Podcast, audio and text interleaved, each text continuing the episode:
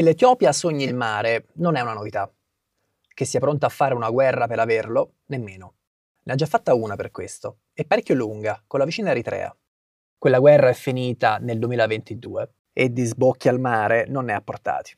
Si capisce quindi la preoccupazione generale quando questo primo gennaio ha annunciato di averne quasi trovato uno, in un modo molto poco consensuale. L'Etiopia aveva siglato un memorandum d'intesa con il Somaliland per ottenere l'accesso al porto di Berbera, nel Golfo di Aden, alle porte del Mar Rosso. Il problema è che il Somaliland è una regione secessionista della Somalia e a Mogadiscio questo accordo non va affatto giù. L'idea non piace neanche all'Egitto, la Cina non ha detto niente, ma dubitiamo le possa far piacere. In cambio dell'accesso al mare, l'Etiopia offrirebbe il riconoscimento del Somaliland come Stato. Sarebbe il primo al mondo a farlo. Usiamo il condizionale perché, mentre per il Somaliland questo è il punto principale, Addis Abeba è rimasta vaga a riguardo. Ad ogni modo, l'annuncio dell'accordo si inserisce all'interno di un quadro etiope già complicato da problemi economici e politici. Problemi di non poco conto. Sul lato economico, L'Etiopia ha dichiarato default tecnico a metà dicembre scorso, è come un'azienda che va in bancarotta. Sul piano politico ha da sedare vari conflitti militari contro il governo centrale.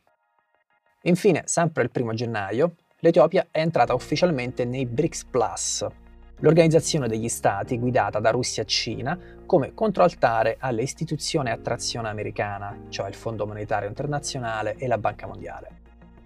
Insomma, l'Etiopia sta ridefinendo i suoi equilibri su tre piani, internazionale, regionale ed interno. State ascoltando Intra-Africa, il podcast di approfondimento di Nigrizia su politica africana e dintorni. Questa puntata è a cura di Roberto Valussi.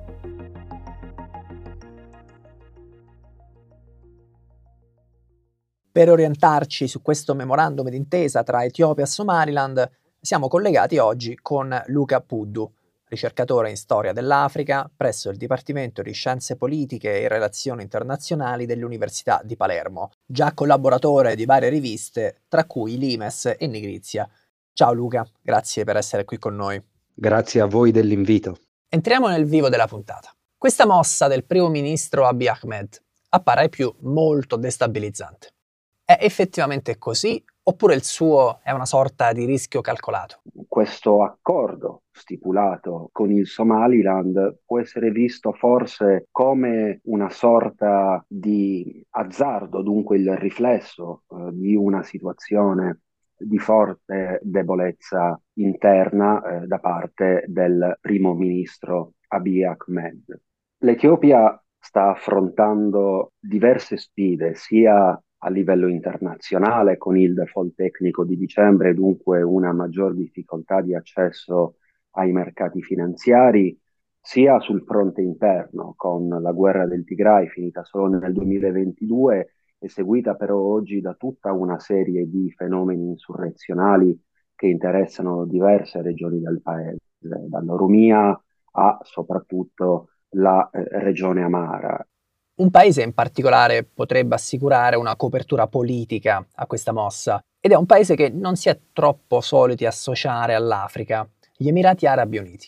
In che modo possono condizionare le scelte dell'Etiopia in questo caso?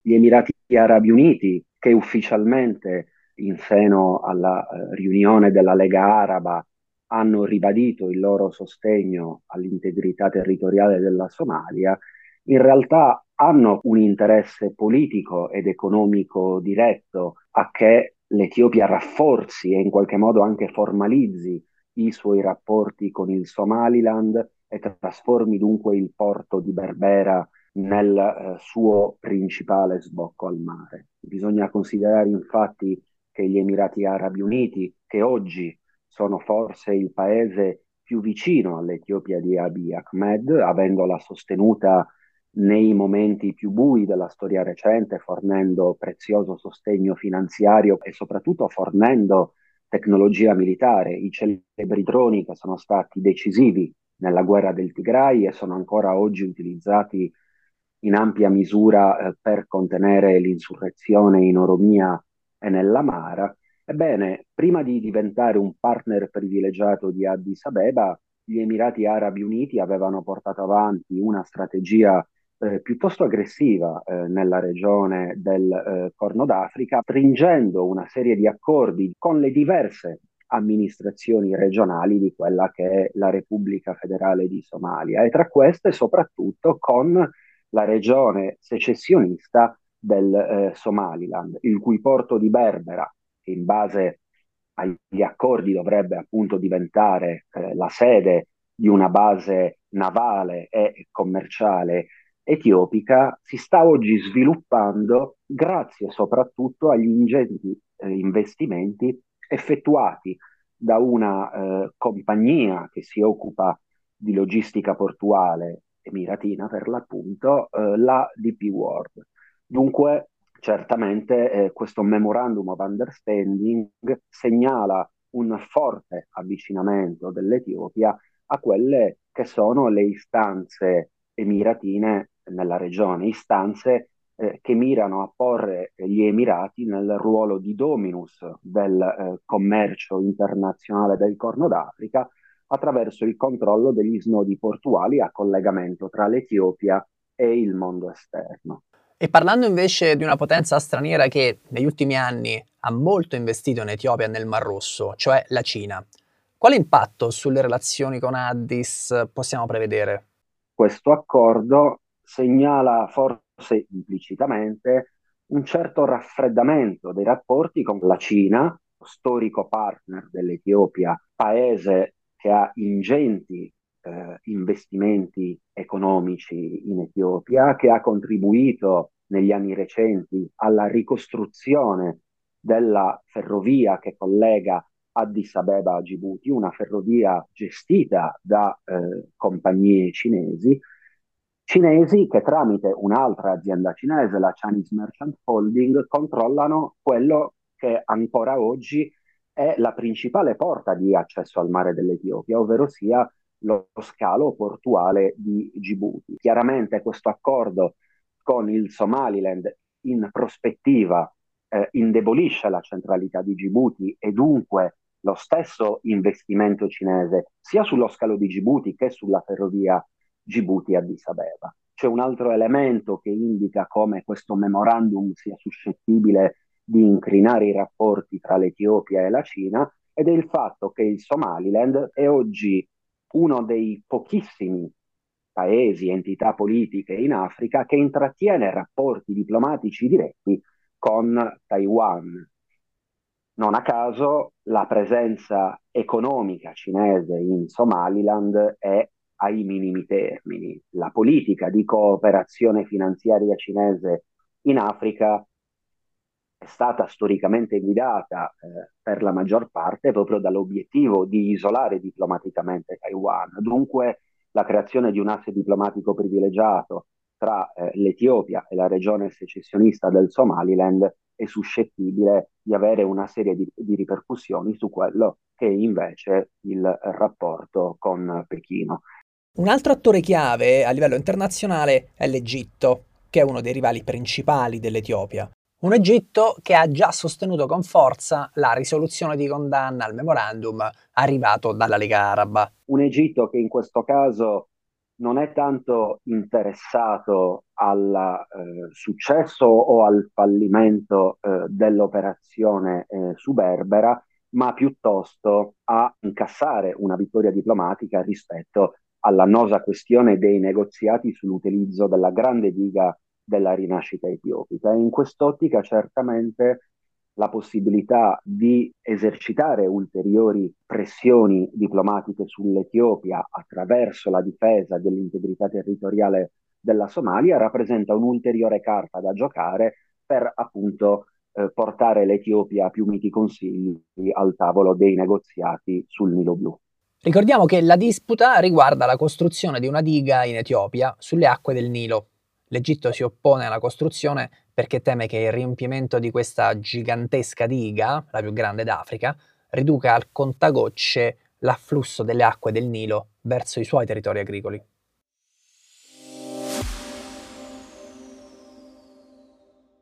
Iniziamo ad avvicinare lo sguardo verso la zona regionale, quindi mettiamo da parte Cina, Emirati, eccetera, e vediamo i dirimpettai dell'Etiopia, cioè Somalia ed Eritrea, due paesi con cui le relazioni sono sempre state travagliate. A inizio mandato, nel 2018, Abiy Ahmed aveva fatto delle enormi aperture nei loro confronti. Un esempio su tutti, la decisione, proprio nel 2018, di mettere fine alla guerra con l'Eritrea. Una scelta che gli è valso il premio Nobel per la pace nel 2019.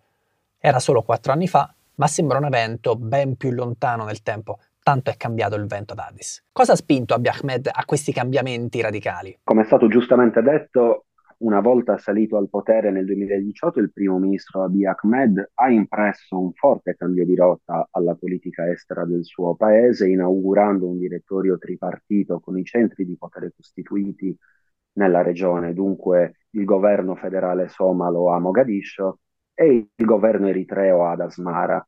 Due governi con cui l'Etiopia prima del 2018 aveva rapporti estremamente tesi, con l'Eritrea per la annosa questione del confine e eh, della città contesa di Badme con il governo federale somalo perché prima del 2018 l'Etiopia aveva mantenuto un'importante presenza militare in Somalia, ufficialmente in funzione di lotta all'Al-Shabaab, e questa politica portata avanti verso la Somalia fino al 2018 era una politica in linea di continuità con quello che storicamente, sin dalla nascita della Somalia nel 1960, era stata la eh, politica dell'Etiopia verso eh, Mogadiscio, ovvero sia una strategia volta alla eh, frammentazione eh, dei centri decisionali in Somalia in un'ottica di contenimento del nazionalismo somalo e dunque di conseguenza delle istanze secessioniste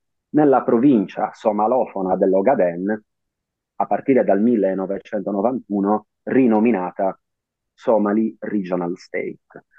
E in questo schema di indebolimento della Somalia rientra anche l'appoggio etiope al secessionismo del Somaliland, giusto? Certamente. L'Etiopia infatti, almeno dagli anni Ottanta, ha sempre sostenuto eh, le istanze autonomiste e secessioniste eh, del Somaliland, ma sempre ben guardandosi dal riconoscere ufficialmente Hargeisa. Questo anche per ragioni di politica interna, perché come accennavo prima, un eventuale riconoscimento internazionale di Hargeisa avrebbe potuto innescare un effetto domino anche in altre regioni dell'Etiopia dove sono presenti delle forze politiche e militari che da tempo eh, lottano per ottenere la eh, secessione. E quindi Abiy Ahmed è passato da aprire ad una relazione con la Somalia più cooperativa, in cui non cercava di minarla dall'interno, a tornare sulla politica di contenimento classica e anzi ad accentuarla con uh, l'ipotesi di riconoscimento del Somaliland che stiamo discutendo.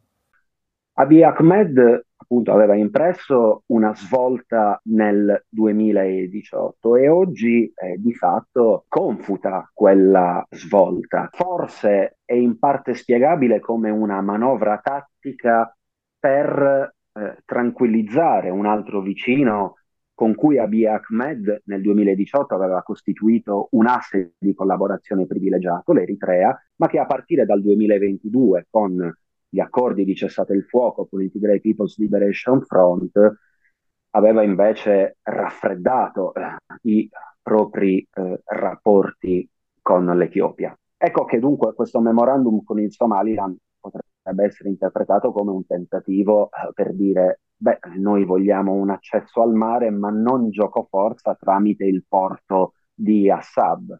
Certo, Qui aggiungo solo che Assab è la città eritrea dove si trova il principale porto del paese ed è uno di quelli su cui l'Etiopia amerebbe bene mettere le mani perché le darebbe il suo agognato sbocco sul mare. Tuttavia è pur vero che la politica estera perseguita da Abiy Ahmed negli ultimi anni e anche la politica interna, gli schemi di alleanza, è stata una politica piuttosto altalenante, e dunque forse è venuta meno quel credito di fiducia che aveva invece contraddistinto i rapporti tra il presidente eritreo Isaias Afewerki e il primo ministro etiopico Abiy Ahmed nei primi anni di governo di quest'ultimo. E passando all'altro stato direttamente interessato da questa faccenda, la Somalia, che cosa può fare? Perché non può certo ricorrere alla forza contro l'Etiopia, che ha una presenza militare nettamente maggiore alla sua. Potrebbe fare ricorso sia a eh, una serie di potenze regionali di riferimento, in primis l'Egitto, sia ad una serie di attori non statali operanti nella regione eh, somalofona del Somali Regional State per promuovere un regime di instabilità in Etiopia e dunque indebolire il governo federale. Una delle misure che è stata adottata da Mogadiscio negli ultimi giorni per cercare di sabotare questo accordo è stata ad esempio il eh, divieto imposto ad un aereo dell'Ethiopian Airlines diretto ad Hargeisa alcuni giorni fa, il quale è stato costretto a tornare ad Addis Abeba dopo che le autorità somale a Mogadiscio hanno vietato appunto l'utilizzo dello spazio aereo somalo.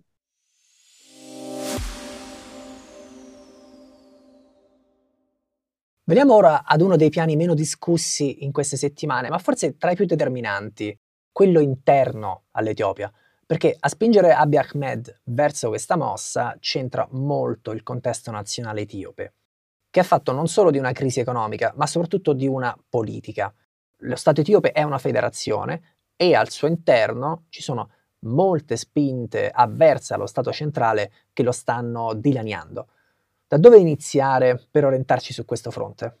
Ma innanzitutto l'accordo di cessato il fuoco con il Tigray People's Liberation Front nel 2022 ha comportato una radicale rivisitazione degli schemi di alleanza interni portati avanti da Abiy Ahmed a partire dal 2018. Ricordiamo che l'ascesa di Abiy Ahmed, che ufficialmente partecipava alla corsa a primo ministro in rappresentanza eh, della eh, forza politica oromo, era stato favorito da quello che era l'establishment Amara, eh, il quale aveva visto nella figura di Abiy Ahmed uno strumento per superare in certa misura il federalismo etnico, che mai ha riscosso particolari fortune all'interno eh, del eh, pubblico Amara in Etiopia, e in qualche modo appunto riportare il paese mh, lungo i binari invece di una traiettoria eh, più unitaria e eh, panetiopica. Certamente il coinvolgimento delle forze eh, militari della regione Amara e delle milizie paramilitari Fano, anch'esse provenienti dalla regione Amara, nel conflitto del Tigray rispondeva da un lato all'obiettivo di rafforzare il primo ministro e regolare i conti invece con quello che era percepito un po' come il grande eh, nemico interno, ovvero sia il Tigray People's Liberation Front. Ma poi si poggiava anche su un compromesso eh, implicito, ovvero sia la restituzione dei territori irredenti di quello che dal 91 è conosciuto come il Tigray occidentale, ma che prima era invece sotto il controllo di una provincia che potremmo definire amara, anche se in realtà poi le categorie etniche devono essere utilizzate cum grano salis nel contesto etiopico, ebbene, sicuramente la partecipazione delle milizie Fano e delle forze Amara al conflitto nel Tigray poggiava anche su questo compromesso. L'accordo di cessato il fuoco del 2022 invece ristabiliva il controllo dello Stato regionale del Tigray sulla sua propaggine occidentale e questo ha provocato un inasprimento dei rapporti con gli ex alleati Amara. Quindi il patto non detto di Ahmed con le milizie Amara era aiutatemi a lottare contro la regione del Tigray e in cambio vi do dei territori a cui tenete molto.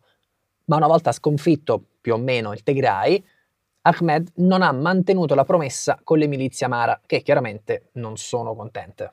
E oggi la regione Amara è forse il principale teatro di guerra interno in Etiopia, con un'insurrezione armata portata avanti dalle milizie Fano e spesso sostenuta in maniera certamente ambigua dalle autorità eh, dello Stato regionale Amara, un'insurrezione questa eh, che certamente riceve meno copertura sui media internazionali, ma che oltre ad essere particolarmente violenta, rappresenta una minaccia forse ancora più pressante per il governo federale ad Addis Abeba in virtù del fatto che la regione Amara, geograficamente limitrofa alla capitale, e ad Addis Abeba vive una consistente popolazione amara.